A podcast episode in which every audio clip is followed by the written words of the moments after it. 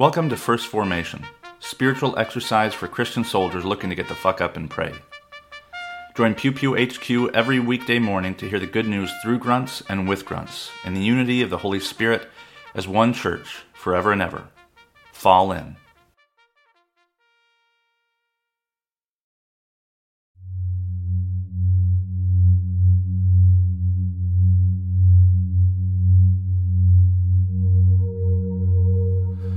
Psalm 63, verses 1 through 8. O God, you are my God. Earnestly I seek you. My soul thirsts for you. My flesh faints for you.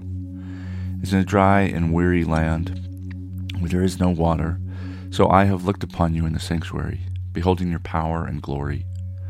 Because your steadfast love is better than life, my lips will praise you. So I will bless you as long as I live. In your name I will lift up my hands. My soul will be satisfied as with fat and rich food, and my mouth will praise you with joyful lips.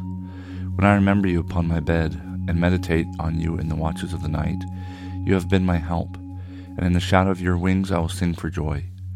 My soul clings to you, your right hand upholds me. Daniel chapter 3, verses 19 through 30. Then Nebuchadnezzar was filled with fury, and the expression of his face was changed against Shadrach, Meshach, and Abednego. He ordered the furnace heated seven times more than it was usually heated, and he ordered some of the mighty men of his army to bind Shadrach, Meshach, and Abednego, and to cast them into the burning fiery furnace. Then these, these men were bound in their cloaks, their tunics, their hats, and their other garments, and they were thrown into the burning fiery furnace. Because the king's order was urgent and the furnace overheated, the flame of the fire killed those men who took up Shadrach, Meshach, and Abednego. And these three men, Shadrach, Meshach, and Abednego, fell bound into the burning fiery furnace. Then King Nebuchadnezzar went astonished and rose in haste. He declared to his counselors, Did we not cast three men bound into the fire? They answered and said to the king, True, O king. He answered and said, But I see four men, unbound, walking in the midst of the fire, and they are not hurt. And the appearance of the fourth is like the son of a god, the, a son of the gods. Then Nebuchadnezzar came near to the door of the burning fiery furnace. He declared, Shadrach, Meshach, and Abednego, servants of the Most High God, come out and come here. Then Shadrach, Meshach, and Abednego came out of the fire. And the satraps, prefects, governors, and king's counselors gathered together and saw that the fire had not had any power over the bodies of these men. The hair of their heads was not singed, their cloaks were not harmed, and no smell of fire had come upon them. Nebuchadnezzar answered and said, Blessed be the God of Shadrach, Meshach, and Abednego, who has sent his angel and delivered his servants, who trusted in him, and set aside the king's command, and yielded up their bodies rather than serve and worship any god except their own God. Therefore I make a decree. Any people, nation, or language that speaks anything against the God of Shadrach, Meshach, and Abednego shall be torn limb from limb and their house is laid in ruins, for there is no other God who is able to rescue in this way.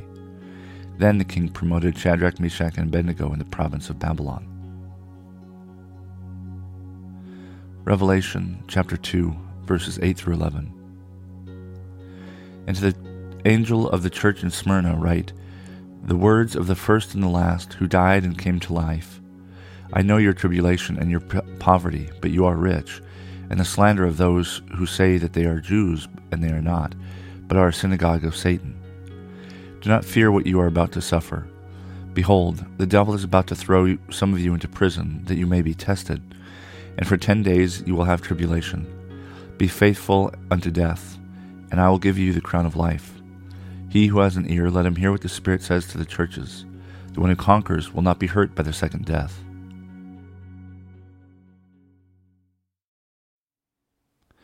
Good morning and welcome to the second Thursday of Lent. This is Brother Logan Isaac broadcasting from Walkersville, Maryland. Maryland. My, I'm not speaking as well as I would like to this morning. Uh, and luckily, the, the readings are shorter. They come from Psalm 63, Daniel 3, and Revelation 2. And um, in each of the readings, the you know, besides Psalm, uh, it has to do with death and resurrection. Um, and there's one thing that I think the Army taught me, um, or at least instilled in me. I don't know if it taught me like deliberately, but um, uh, Christians believe that death is not the last thing.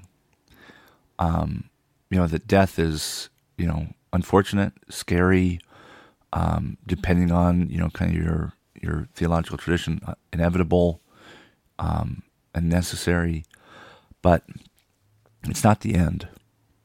Um, and we have this really odd relationship with death. People do. Um, we rightly fear it. Uh, it, it. It won't be fun.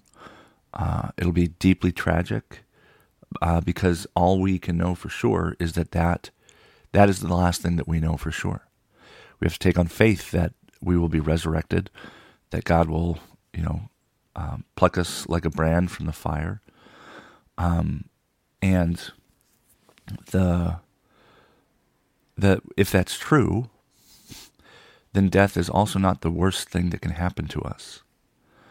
Um, if we believe that we will be resurrected, death not only is not the end, but it also means, therefore, that it's not the worst thing that can happen. Um, in the military, um, I learned. I was trying to think like I don't think it taught. I don't think anybody ever taught me this. It's something that like I inferred from the things that I experienced in the military. Um, and that is that the worst thing that can happen to you is to die an asshole, to die a bad death, for lack of a better word. Um, and in military parlance, that's like, you know, running in fear or, um, I don't know, something like that. A good death is like jumping on a grenade to save your friends. Um, maybe going out in a blaze of glory or something. Um, uh, I think of um, from Helen to Hell and Back by Audie Murphy. Audie Murphy, like, um, he jumped into a tank and started firing into this massively superior force. And for whatever reason, they retreated. And so, if you think about it, like, he was planning on dying. But that in the military imagination is a good death um, because you're going out doing the right thing. Um, and now Christians have a different understanding of what the right, the, the best right thing is. And there's a lot of overlap, and that's and that overlap is pretty easily summed up in this verse from John, uh, John 13, I think, um, where the author says, "No greater love has this than that they lay down their lives for their friends." If you think about Audie Murphy laid down his life for his friends, or he was expecting to. Um, you know, his unit had been battered, and you know he f- probably figured he'd die, and so he was like, "Fuck it, and jump this tank and start blasting off rounds because might as well, you know, have a good death. Um, Christians do not believe that we should kill, um, that it's God's place to kill. And so Christians rightly have some, you know, concern over that account of a good death. Um, but we do have an account of a good death. It usually, some of the, the most well known stories involve us dying rather than us helping others to die. And I think of the martyrs, um, how um, the the account of life and therefore death that Christianity proposes um, allowed them to look death in the face and you know certainly not usher it in, but welcome it and and not be and not run from it. Um, Ignatius of Antioch wrote all these letters as he was going off to get martyred. And, you know, he warned people against trying to take this crown of glory from him, you know, because it's perfectly okay to flee in the Christian tradition. Um, you know, they may not earn you friends of faith. Um, so one of the earliest schisms was between um, uh, the Turner, the the Turner Inners, the Traditores, who, instead of being martyred, um, gave Romans and other persecutors their whole our holy scriptures, and this led to the Donatist schism, which those other Christians who thought, no, you should not have given them up, and you screwed up, and so you're not a priest anymore, you're not a leader in the church. Augustine said, well, they may not be a leader, but like that doesn't undo anything they did before. Um, and that was born out of like whether or not you're willing to accept a good death um, over a bad life, perhaps. And there's nuances, and you know it's not as straightforward. But the choices we make reflect out what is most important to us. And the martyrs clearly what was most important most important to them was to glorify God um, and to witness to God's you know glory and majesty. And you, if you can do that by your faith or by your by your death, you know, more power to you. Um, but that doesn't mean it's inhuman to be afraid of death and to turn from persecution uh, and and martyrdom. Some people don't really have a choice. Some definitely do, like Saint Sebastian, who's a, a soldier who was um, stripped of his uh, uniform and armor, tied to a tree and shot through with arrows, and miraculously survived, only to go find the emperor and start throwing insults at him. So he was killed a second time by being bludgeoned to death. And that time, death took hold. But um, our choices reflect what we believe. Um, Shadrach, Meshach, and Abednego were willing to go into the fire because they trusted. And that didn't mean that they were sure that they would live, but they trusted that God had something in store, that the worst thing to happen to them was not that they'd be burned alive. It would suck, but it wouldn't be the worst thing that would happen to them.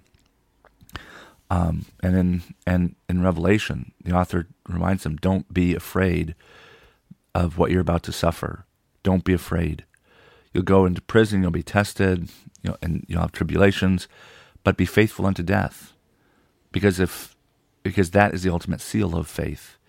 There's nothing, you know, people may not like it, you know, uh, holier than thou types like me might not like it that you chose life over a good death. That's fine. Don't listen to idiots like me. Um, but don't be afraid. Uh, believe that, remember and believe that God is with us no matter where we go. Um, and that, yes, death is scary. It's going to come one way or another. If I were to have a choice, I would choose a good death over a pointless death any day.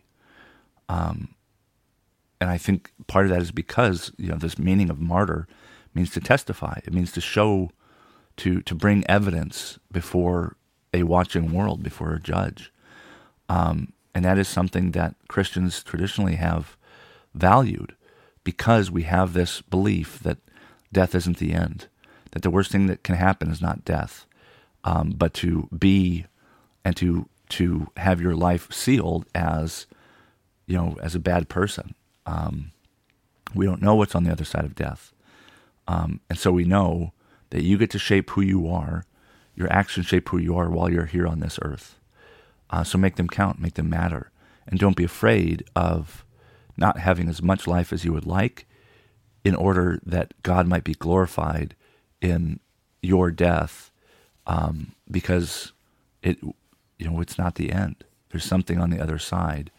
Um, and I'd rather, you know, kick down that door, you know, gregariously and like, you know, balls to the wall, just doing it, um, like Ignatius of Antioch, uh, just charging into Rome. Um, I personally would rather go that way. Of course, it's more complicated. I have kids, wife, but if I were to have my druthers, that would be it. Um, let's not be afraid of death. Um, don't be afraid of suffering um, because the Spirit of God is with us even in our suffering.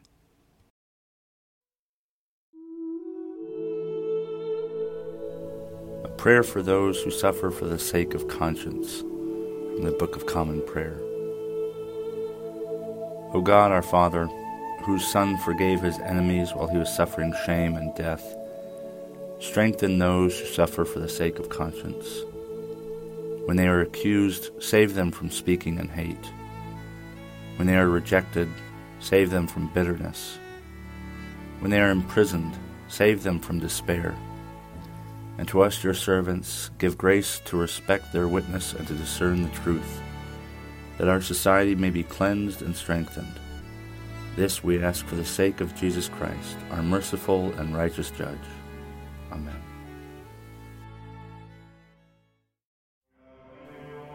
Thank you for falling in to First Formation, where Pew Pew HQ shares morning prayers for the humble, hardy folk caught in the crosshairs of God and country. If you like what you've heard, you can participate in one of the three following ways. First, you can support the podcast at patreon.com slash pewpewhq. You You can contribute as little as a dollar a month, and you can cancel at any time if I ever piss you off. Second, you can become a co host by recording a lectionary reading for a future episode. Instructions will be provided, and you don't have to be a grunt to collaborate with Pew Pew HQ in this or any way. Finally, you can also record and send prayer requests of a minute or less. Prayers can be included in the episode, read anonymously if you wish, or kept private for me to pray for off air. So there you have it three ways to participate in First Formation. I hope you'll continue to listen, even if I can't convince you to jump in. This has been Brother Logan Isaac, always faithful, always family. Semper Familia.